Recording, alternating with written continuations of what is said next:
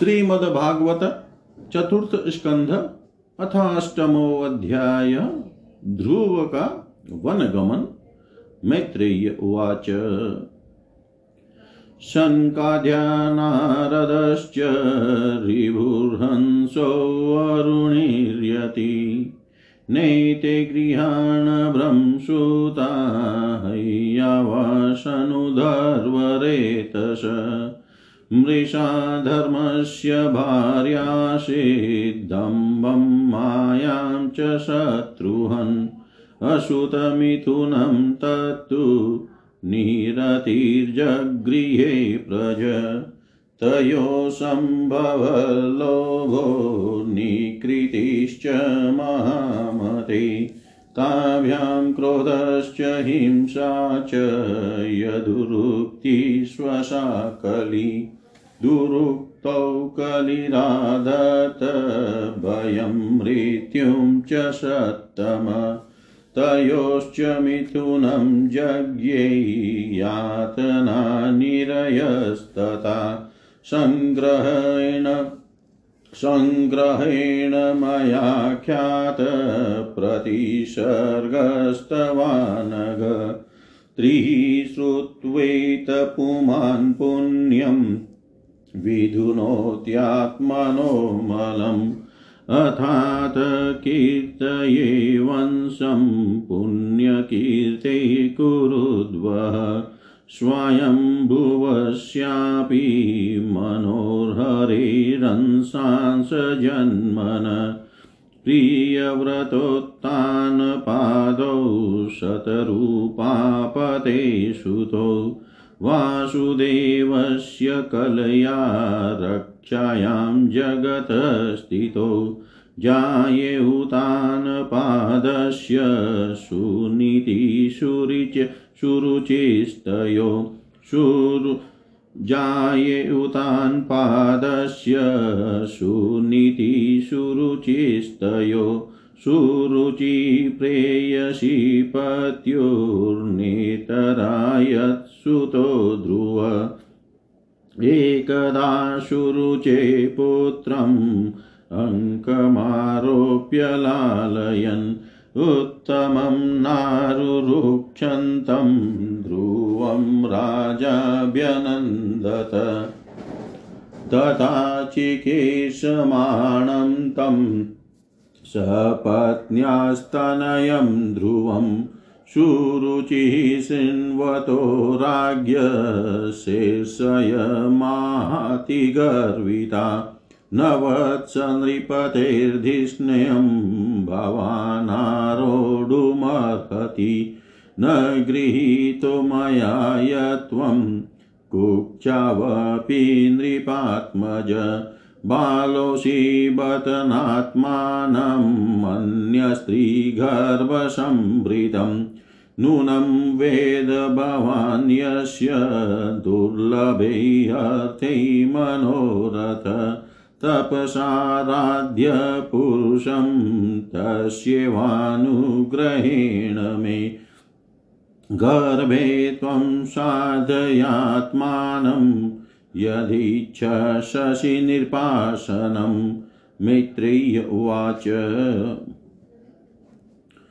मातुः सपत्न्या सदुरुक्तिविध श्वसनरुषा दण्डहतो यथा हि त्वामिषन्तं पितरं सन्नवाचं जगाम मातु प्ररुदन् सकाशं तं निश्वसन्तं स्फुरिताधरोष्टं सुनीतिरुतसङ्ग उद्दूय बालम् निशम्य तत्पौरमुखानितान्तं सावीव्यते यद्गतितं सपत्न्या सौत्सृज्य धैर्यं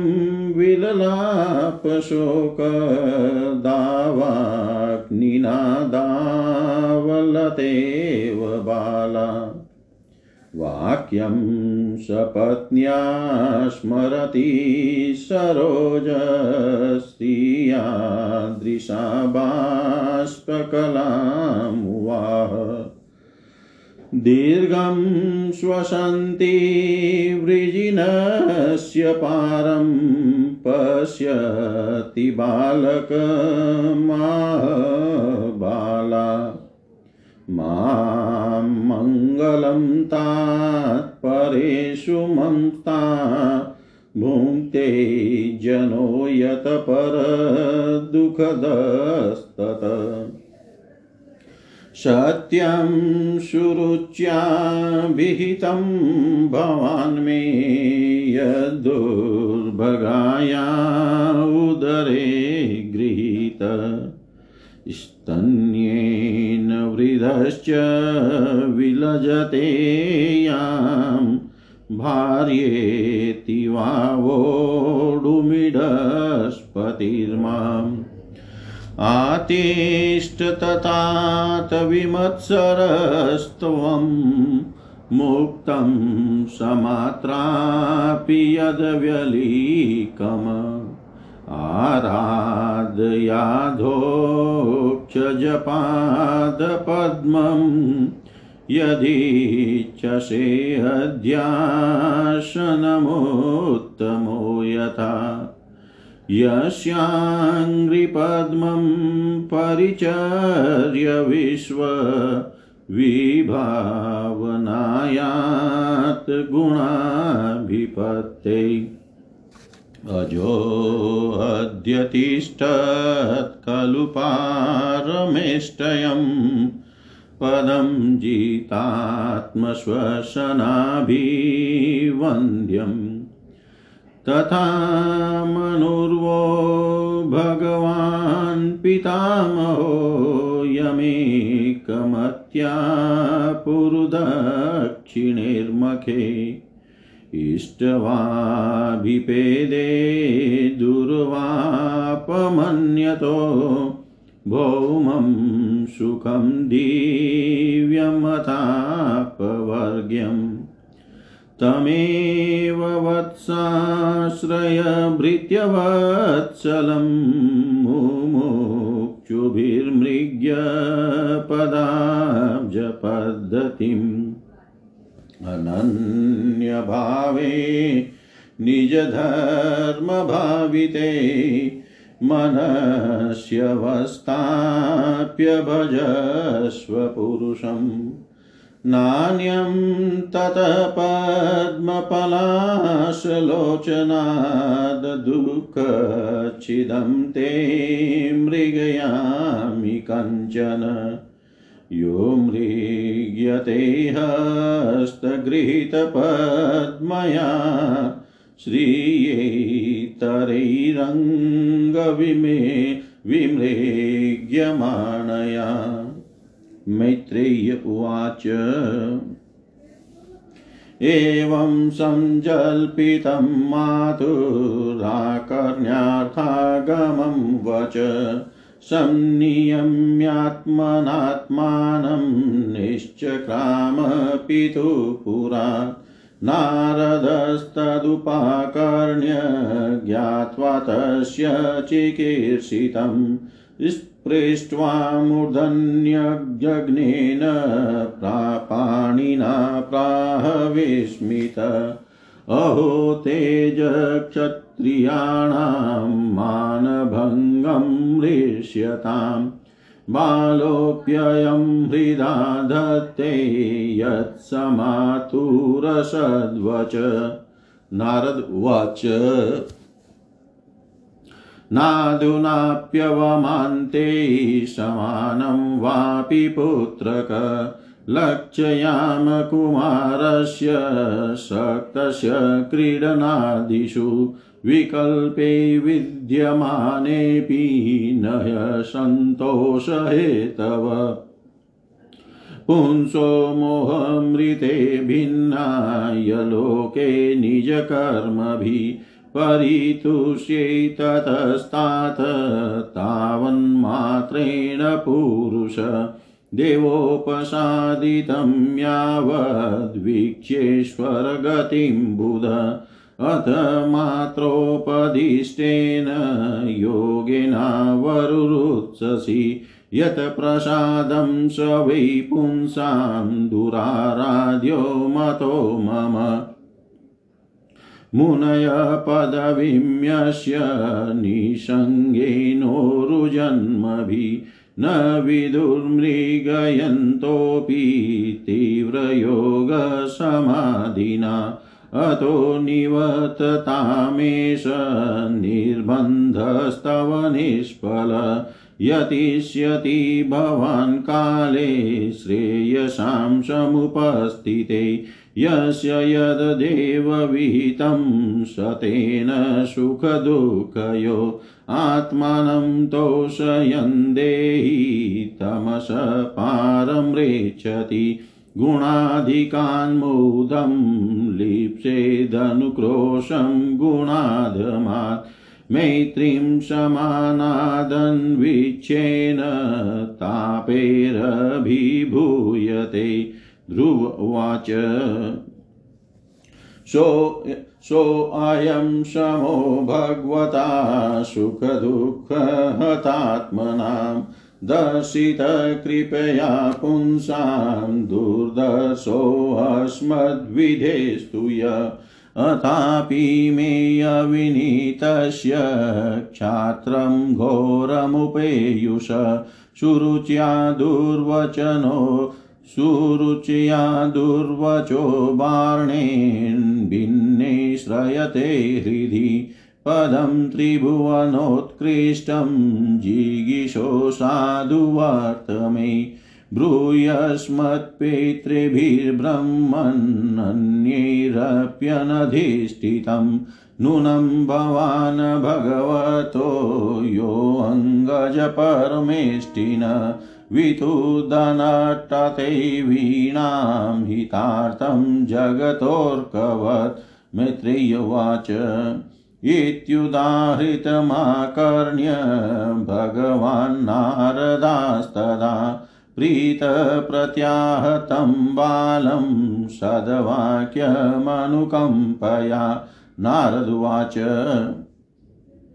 जनन्यभिहितः पन्था स वै निःश्रेयसस्यते भगवान् वासुदेवस्तं भजत प्रवणात्मना धर्मार्थकाममोक्षाख्यं य इच्छेय आत्मन एकमेव हरेस्तत्र कारणं पादसेवनं ततात गच्छ भद्रं ते यमुनायास्तटं शुचि पुण्यं मधुवनं यत्र सान्निध्यं नित्यदा हरे स्नात्वानुशवनं तस्मिन् कालिन्द्या सलिले शिवे कृत्वोचितानि निवसन्नात्मन कल्पितासन प्राणायामेन त्रिवृता प्राणेन्द्रियं मनोमलं सन्निरव्यदुष्याभिध्यायेन् मनसा गुरुणा गुरुम् प्रसादाभिमुखं शाश्वत् प्रसन्नवदने क्षणं सुनाशं सुभ्रुवं चारु कपोलं सुरसुन्दरं तरुणं रमणीयाङ्गं मरुणोस्ते क्षणाधरं प्रणताश्रयणं नृम्णं शरण्यं करुणार्णवम् श्रीवत्साङ्कं घनश्यामं पुरुषं वनमालिनं शङ्खचक्रगदापद्मैरभिव्यक्तचतुर्भुजं किरीटिनं कुण्डलिनं केयूरवलयान्वितं कौस्तुभाभरणग्रीवं पीतकोशेयवाससं काञ्चिकपाणिग्रासं काञ्चिकलापपर्यस्तं लसत् काञ्चननूपुरं दर्शनीयतमं शान्तं मनोनयनवर्धनं पदभ्यां नखमणि श्रेण्या विलसद्भ्यां समर्चताम् धृतपद्मकर्णिकाधिष्ण्यमाक्रम्यात्मन्यवस्थितं स्मीयमानभिध्यायेत सानुरागावलोकनं नियतेनेकभूतेन मनसा वरदसभम् एवं भगवतो रूपं सुभद्रं ध्यायतो मनः निर्वृत्या परया तूर्णं सम्पन्नं न निवर्तते जप्यश्च परमो गुह्य श्रूयतां मे नृपात्मज यं सप्तरात्रं प्रपठन् पुमान् पश्यति खेचरान्। ओम नमो भगवते वासुदेवाय मन्त्रेणानेन देवस्य कुर्याद्द्रव्यमयीं बुध सपर्याम विविधैर्द्रव्यैर्देशकालविभागवित् सलिलै शुचिभिमाल्यैर्वन्यै मूलफलादिभिः सस्ताङ्कुरांशुकैश चार्चे तुलस्या प्रियया प्रभुम् लब्ध्वा द्रव्यं मर्चां क्षितं वादिषु वाचये आवृतात्मा मुनिः शान्तो यत वाङ्मित् वन्यभू स्वेच्छावतारचरितैर्चिन्तय निजमायया करिष्यत्युत्तम श्लोकस्तदध्यायेदधिदेयङ्गमम् परिचर्या भगवतो यावत्य पूर्वसेविता तामन्त्रहृदयेनेव प्रयुञ्जान मन्त्रमूर्तये एवं कायेन मनसा वचसा च मनोगतम् परिचर्यमाणो भगवान् भक्तिमत्परिचर्यया पुंसाम माहिनां सम्यग् भजतां भाववर्धन श्रेयो दिशत्यभिमतं यद्धर्मादिषु देहिनां विरक्तश्चेन्द्रियरतौ भक्तियोगेन भूयसा तं निरन्तरभावेन भजेतादा विमुक्तये इत्युक्तस्तं परिक्रम्य प्रणम्य च नृपारभ ययो मधुवनं पुण्यं हरेश्चरणचर्चितं तपोवनं गते तस्मिन् प्रविष्टो अन्तःपुरं मुनि अर्हितारणको राज्ञा सुखासीन् उवाच तम। नारद उवाच राजन् किं ध्यायसे दीर्घं मुखेन परिशुष्यता किं वा नरिष्यते कामो धर्मो वार्तेन संयुत। राजोवाच सुतो मे बालको ब्रह्मन् स्त्रीणा करुणात्मना निर्वासित पंचवस सह मात्रा महान् कवि अप्यनातं वने ब्रह्मन्मास्मादन्त्यर्भकं वृका श्रान्तं शयानं क्षुधितं परिम्लानमुखाम्बुजम् अहो मे बत दौरात्म्यं स्त्रीजितस्योपधारय यो अङ्गप्रेमणा अरुरुक्षन्तं नाभ्यनन्दं शतम्। नारद उवाच मामाशुचस्त्वन्नयं मामाशुचस्वतनयं देवगुप्तं विशाम्पते तत्प्रभावमविज्ञाय प्रावृङ्क्ते यद्यशो जगत् सुदुष्करं कर्म कृत्वा लोकपालैरपि प्रभु एष्यत्यचिरतो राजन् यशो विपुलयस्तव।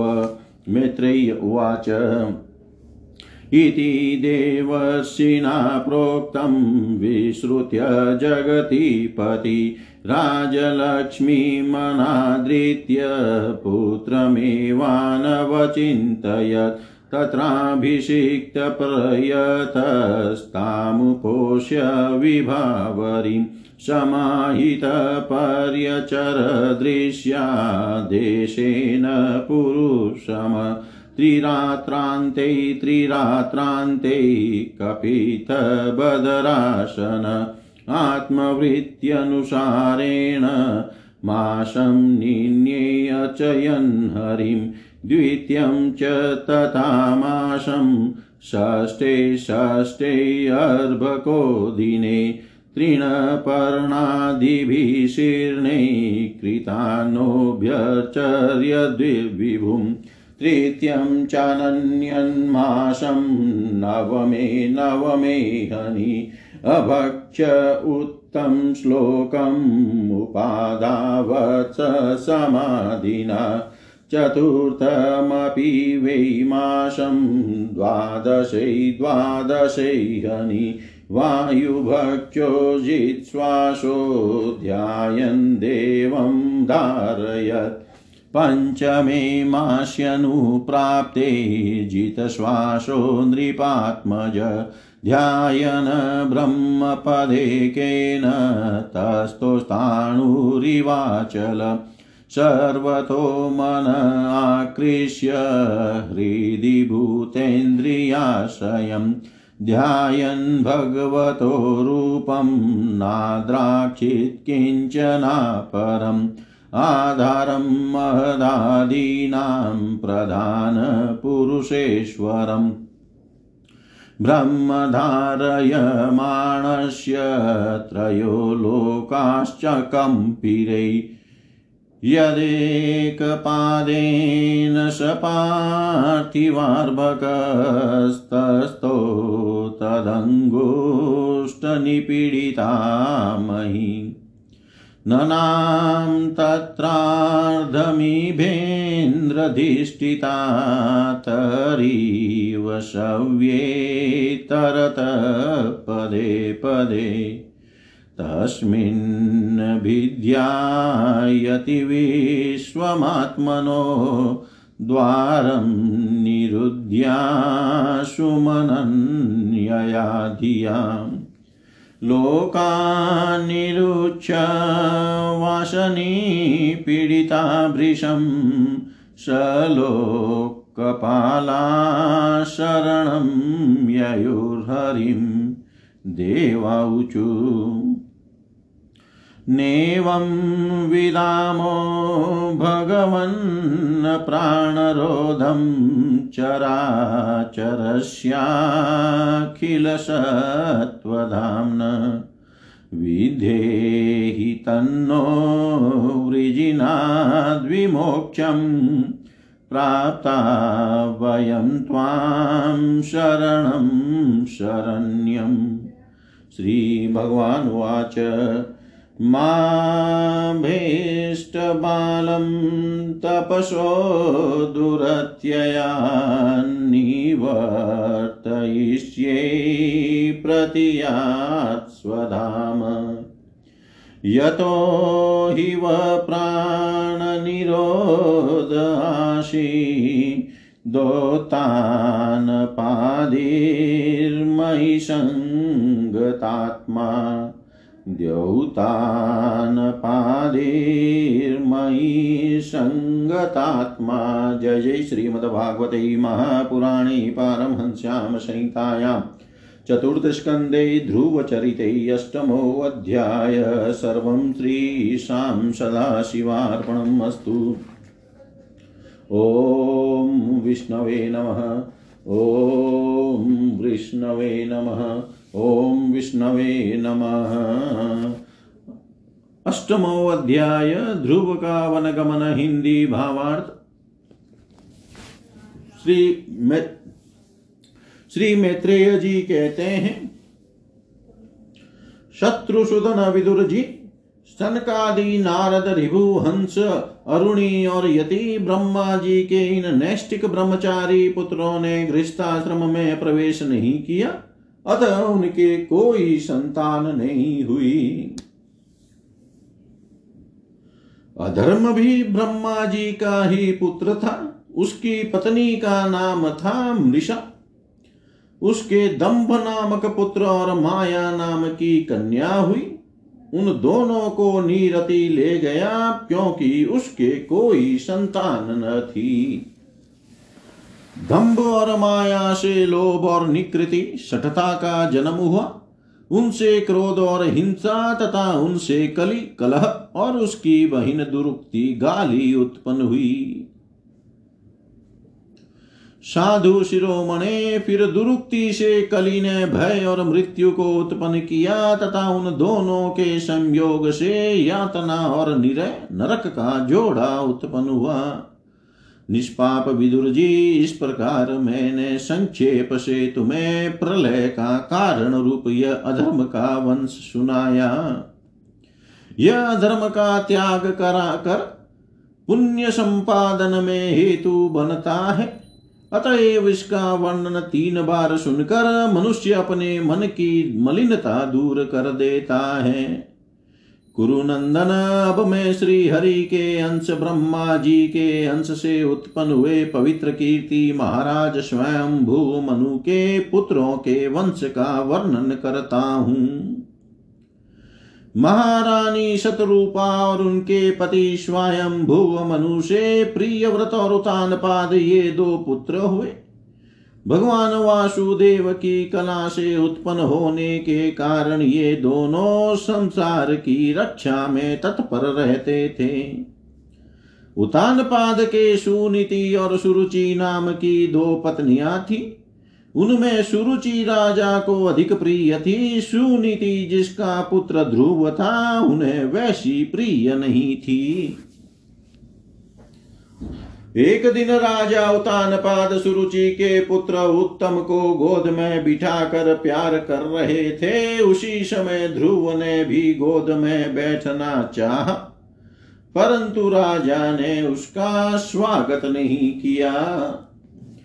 उस समय घमंड से भरी हुई सुरुचि ने अपनी सौत के पुत्र ध्रुव को महाराज की गोद में आने का यत्न करते देख उनके सामने ही उससे डाह भरे शब्दों में कहा, बच्चे, तू राज सिंहासन पर बैठने का अधिकारी नहीं है। तू भी राजा का ही बेटा है, इससे क्या हुआ? तुझको मैंने तो अपनी कोख में नहीं धारण किया। तू अभी नादान है, तुझे पता नहीं है कि तूने किसी दूसरी स्त्री के गर्भ से जन्म लिया है, तभी तो ऐसे दुर्लभ विषय की इच्छा कर रहा है। यदि तुझे राज सिंहासन की इच्छा है तो तपस्या करके परम पुरुष श्री नारायण की आराधना कर और उनकी कृपा से मेरे गर्भ में आकर जन्म ले। श्री मैत्रेय जी कहते हैं, विदुर जी, जिस प्रकार डंडे की चोट खाकर सांप फुंकार मारने लगता है, उसी प्रकार अपनी सौतेली माँ के कठोर वचनों से घायल होकर ध्रुव क्रोध के मारे लंबी लंबी सांस लेने लगा। उसके पिता चुपचाप यह सब देखते रहे, मुंह से एक शब्द भी नहीं बोले। तब पिता को छोड़कर ध्रुव रोता हुआ अपनी माता के पास आया। उसके दोनों होठ फड़क रहे थे और वह सिसक सिसक कर रो रहा था।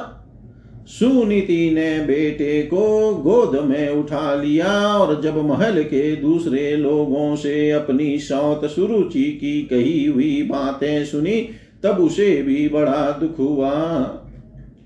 उसका धीरज टूट गया। वह दावानल से जली हुई बैल के समान शोक से संतप्त होकर मुरझा गई तथा विलाप करने लगी। सौत की बातें याद आने से उसके कमल सरी के नेत्रों में आंसू भर आए। उस बेचारी को अपने दुख पारवार का कहीं अंत ही नहीं दिखाई देता था। उसने गहरी सांस लेकर ध्रुव से कहा, बेटा तू दूसरों के लिए किसी प्रकार के अमंगल की कामना मत कर। जो मनुष्य दूसरों को दुख देता है उसे स्वयं ही उसका फल भोगना पड़ता है। सुरुचि ने जो कुछ कहा है ठीक ही है, क्योंकि महाराज को मुझे पत्नी तो क्या दासी स्वीकार करने में भी लज्जा आती है। तूने मुझ मंदभागिनी के गर्भ से ही जन्म लिया है और मेरे ही दूध से तू पला है। बेटा, सुरुचि ने तेरी सौतेली माँ होने पर भी बात बिल्कुल ठीक कही है। अतः यदि राजकुमार उत्तम के समान राज सिंहासन पर बैठना चाहता है तो द्वेष भाव छोड़कर उसी का पालन कर। बस श्री अध्यक्षज भगवान के चरण कमलों की आराधना में लग जा। संसार का पालन करने के लिए सत्वगुण को अंगीकार करने वाले उन श्री हरि के चरणों की आराधना करने से ही तेरे परदादा श्री ब्रह्मा जी को वह सर्वश्रेष्ठ पद प्राप्त हुआ है, जो मन और प्राणों को जीतने वाले मुनियों के द्वारा भी वंदनीय है।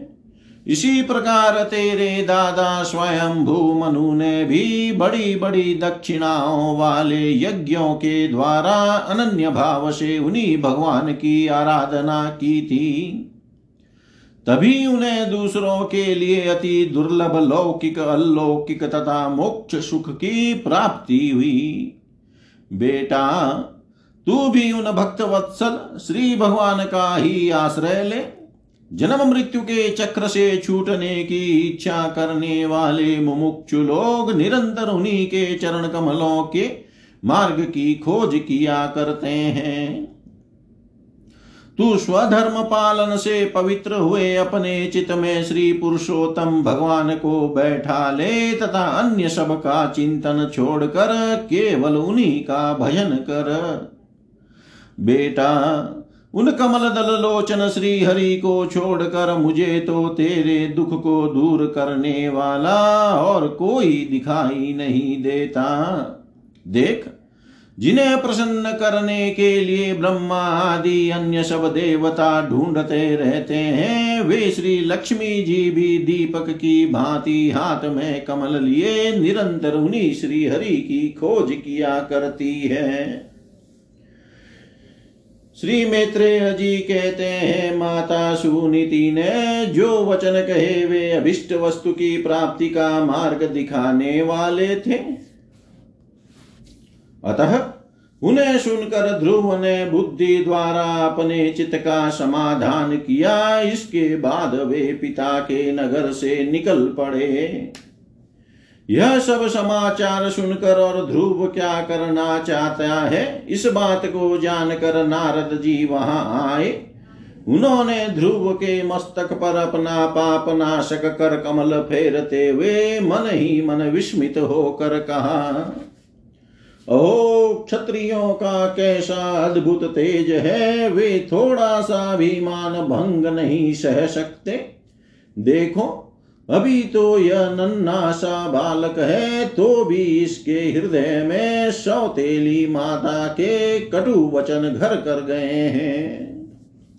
तत्पश्चात नारद जी ने ध्रुव से कहा, बेटा अभी तो तू बच्चा है, खेल कूद में ही मस्त रहता है। हम नहीं समझते कि इस उम्र में किसी बात से तेरा सम्मान या अपमान हो सकता है। यदि तुझे मान अपमान का विचार ही हो तो बेटा असल में मनुष्य के असंतोष का कारण मोह के सिवा और कुछ नहीं है। संसार में मनुष्य अपने कर्मानुसार ही मान अपमान या सुख दुख आदि को प्राप्त होता है।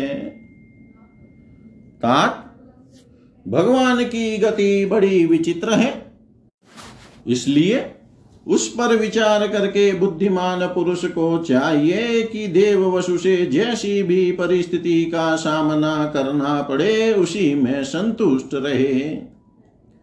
अब माता के उपदेश से तू योग साधन द्वारा जिन भगवान की कृपा प्राप्त करने चला है, मेरे विचार से साधारण पुरुषों के लिए उन्हें प्रसन्न करना बहुत ही कठिन है।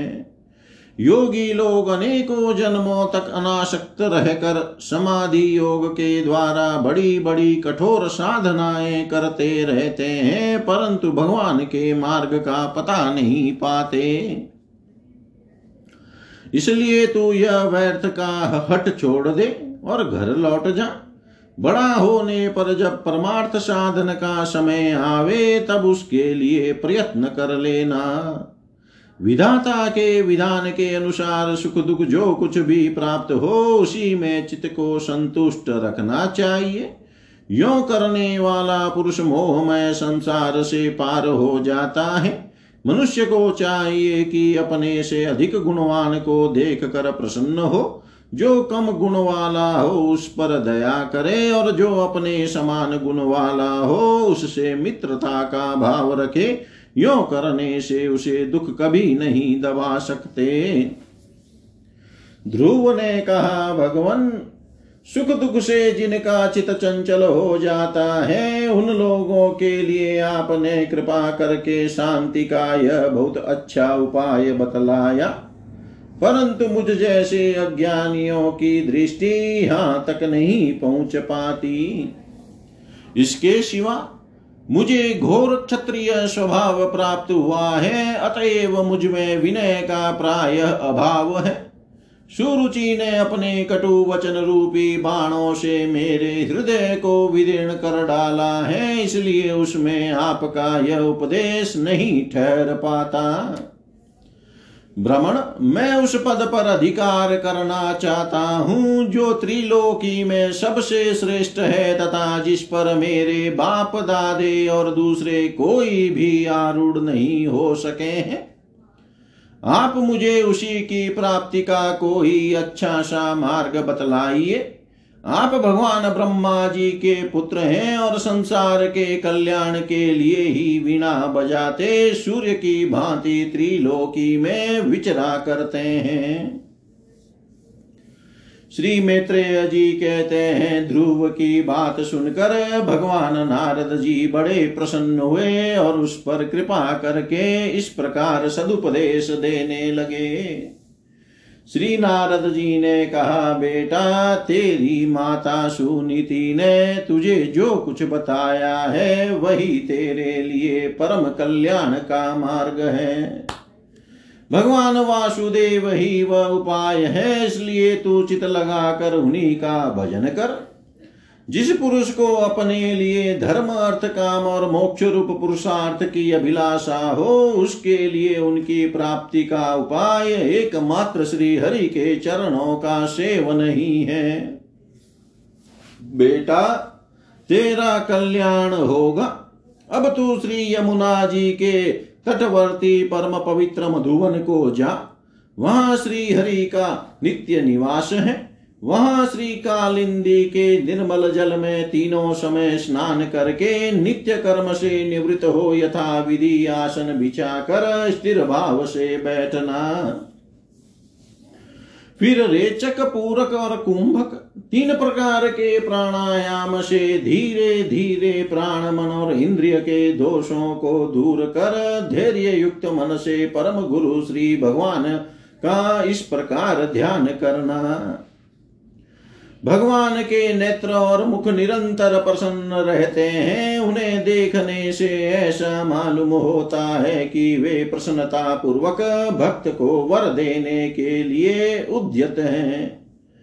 उनकी नासिका, भौहें और कपोल बड़े ही सुहावने हैं। वे सभी देवताओं में परम सुंदर हैं। उनकी तरुण अवस्था है, सभी अंग बड़े सुडोल हैं, लाल लाल होठ और रत्नारे नेत्र हैं। वे प्रणत जनों को आश्रय देने वाले अपार सुखदायक शरणागत वत्सल और दया के समुद्र हैं। उनके वक्ष स्थल में श्री वत्स का चिन्ह है। उनका शरीर सजल जलधर के समान श्याम वर्ण है। वे परम पुरुष श्याम सुंदर गले में वनमाला धारण किए हुए हैं और उनकी चार भुजाओं में शंख चक्र गदा एवं पद्म सुशोभित है। उनके अंग प्रत्यंग किरीट कुंडल केयूर और कंकण आदि आभूषणों से विभूषित है। गला कौस्तुभ मणि की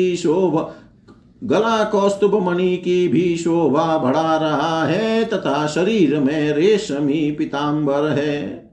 उनके कटी प्रदेश में कांचन की करधनी और चरणों में स्वर्णमय अनुपर पैजनी सुशोभित है। भगवान का स्वरूप बड़ा ही दर्शनीय, शांत और मन और नयनों को आनंदित करने वाला है। जो लोग प्रभु का मानस पूजन करते हैं उनके अंतःकरण में वे हृदय कमल की कर्णिका पर अपने नख मणि मंडित मनोहर पादार बिंदों को स्थापित करके विराजते हैं। इस प्रकार धारणा करते करते जब चित स्थिर और एकाग्र हो जाए तब उन वरदायक प्रभु का मन ही मन इस प्रकार ध्यान करे कि वे मेरी और अनुराग भरी दृष्टि से निहारते हुए मंद मंद मुस्करा रहे हैं। भगवान की मंगलमयी मूर्ति का इस प्रकार निरंतर ध्यान करने से मन शीघ्र ही परमानंद में डूबकर तल्लीन हो जाता है और फिर वहां से लौटता नहीं। राजकुमार, इस ध्यान के साथ जिस परम गुह्य मंत्र का जप करना चाहिए वह भी बतलाता हूं, सुन। इसका 7 रात जप करने से मनुष्य आकाश में विचरने वाले सिद्धों का दर्शन कर सकता है। वह मंत्र है ओम नमो भगवते वासुदेवाय। ओम नमो भगवते वासुदेवाय। ओम नमो भगवते वासुदेवाय। किस देश और किस काल में कौन वस्तु उपयोगी है, इसका विचार करके बुद्धिमान पुरुष को इस मंत्र के द्वारा तरह तरह की सामग्रियों से भगवान की द्रव्यमयी पूजा करनी चाहिए। प्रभु का पूजन विशुद्ध जल, पुष्पमाला, जंगली मूल और फलादि, पूजा में विहित दुर्वादि, अंकुर, वन में ही प्राप्त होने वाले वलकल वस्त्र और उनकी प्रेयसी तुलसी से करना चाहिए। यदि शीला आदि की मूर्ति मिल सके तो उसमें, नहीं तो पृथ्वी या जल आदि में ही भगवान की पूजा करे। सर्वदा संयत चित मननशील, शांत और मौन रहे तथा जंगली फल मूलादि का परिमित आहार करे। इसके सिवा पुण्य कीर्ति श्री हरि अपनी अनिर्वचनीय माया के द्वारा अपनी ही इच्छा से अवतार लेकर जो जो मनोहर चरित्र करने वाले हैं उनका मन ही मन चिंतन करता रहे। प्रभु की पूजा के लिए जिन जिन उपचारों का विधान किया गया है उन्हें मंत्र मूर्ति श्री हरि को 12 अक्षर मंत्र के द्वारा ही अर्पण करे।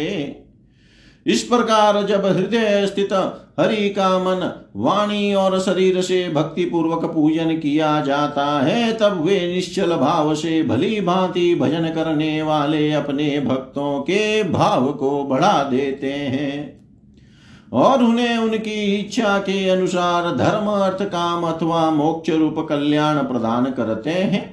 यदि उपासक को इंद्रिय संबंधी भोगों से वैराग्य हो गया हो तो वह मोक्ष प्राप्ति के लिए अत्यंत भक्ति पूर्वक अविच्छिन्न भाव से भगवान का पूजन करे।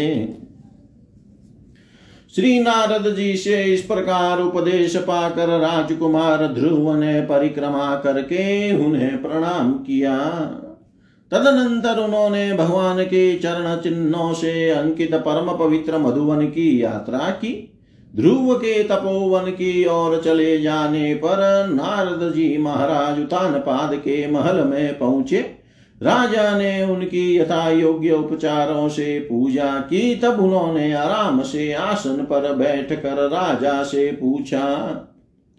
श्री नारद जी ने कहा, राजन तुम्हारा मुख सूखा हुआ है, तुम बड़ी देर से किस सोच विचार में पड़े हो?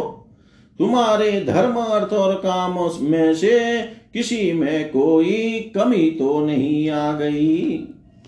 राजा ने कहा, ब्राह्मण मैं बड़ा ही स्त्रीण और निर्दय हूँ। हाय, मैंने अपने 5 वर्ष के नन्हे से बच्चे को उसकी माता के साथ घर से निकाल दिया। मुनिवर वह बड़ा ही बुद्धिमान था, उसका कमल सा मुख भूख से कुमला गया होगा, वह थक कर कहीं रास्ते में पड़ गया होगा। ब्राह्मण उस असहाय बच्चे को वन में कहीं भेड़िए न खा जाए। अहो मैं कैसा स्त्री का गुलाम हूं, मेरी कुटिलता तो देखिए। वह बालक प्रेम वश मेरी गोद में चढ़ना चाहता था, किंतु मुझ दुष्ट ने उसका तनिक भी आदर नहीं किया। श्री नारद जी ने कहा, राजन तुम अपने बालक की चिंता मत करो, उसके रक्षक भगवान है। तुम्हें उसके प्रभाव का पता नहीं है, उसका यश सारे जगत में फैल रहा है। वह बालक बड़ा समर्थ है, जिस काम को बड़े बड़े लोकपाल भी नहीं कर सके, उसे पूरा करके वह शीघ्र ही तुम्हारे पास लौट आएगा। उसके कारण तुम्हारा यश भी बहुत बढ़ेगा। श्री मैत्रेय जी कहते हैं, देवर्षि नारद जी की बात सुनकर महाराज उत्तानपाद राजपाट की ओर से उदासीन होकर निरंतर पुत्र की ही चिंता में रहने लगे। इधर ध्रुव जी ने मधुवन में पहुंचकर यमुना जी में स्नान किया और उस रात पवित्रता पूर्वक उपवास करके श्री नारद जी के उपदेशानुसार एकाग्रचित से परम पुरुष श्री नारायण की उपासना आरंभ कर दी। उन्होंने 3-3 रात्रि के अंतर से शरीर निर्वाह के लिए केवल कैथ और बैर के फल खाकर श्री हरि की उपासना करते हुए 1 मास व्यतीत किया।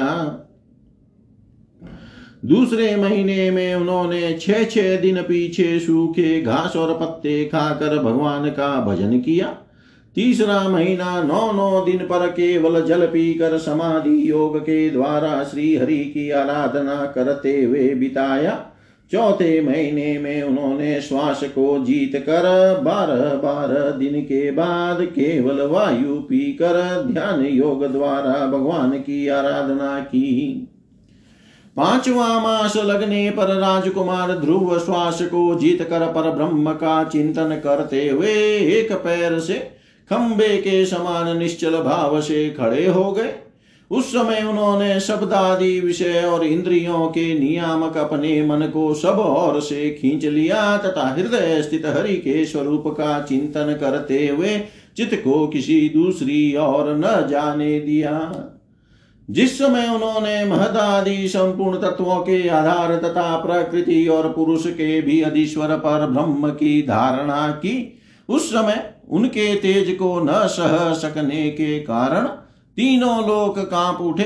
जब राजकुमार ध्रुव 1 पैर से खड़े हुए तब उनके अंगूठे से दबकर आधी पृथ्वी इस प्रकार झुक गई जैसे किसी गजराज के चढ़ जाने पर नाव पद पद पर दाई बाई और डगमगाने लगती है। ध्रुव जी अपने इंद्रिय द्वारा तथा प्राणों को रोक कर अनन्य बुद्धि से विश्वात्मा श्री हरि का ध्यान करने लगे। इस प्रकार उनकी समष्टि प्राण से अभिन्नता हो जाने के कारण सभी जीवों का श्वास प्रश्वास रुक गया। इससे समस्त लोक और लोकपालों को बड़ी पीड़ा हुई और वे घबरा कर श्री हरि की शरण में गए। देवताओं ने कहा, भगवान समस्त स्थावर जंगम जीवों के शरीरों का प्राण एक साथ ही रुक गया है। ऐसा तो हमने पहले कभी अनुभव नहीं किया। आप शरणागतों की रक्षा करने वाले हैं। अपनी शरण में आए हुए हम लोगों को इस दुख से छुड़ाइए।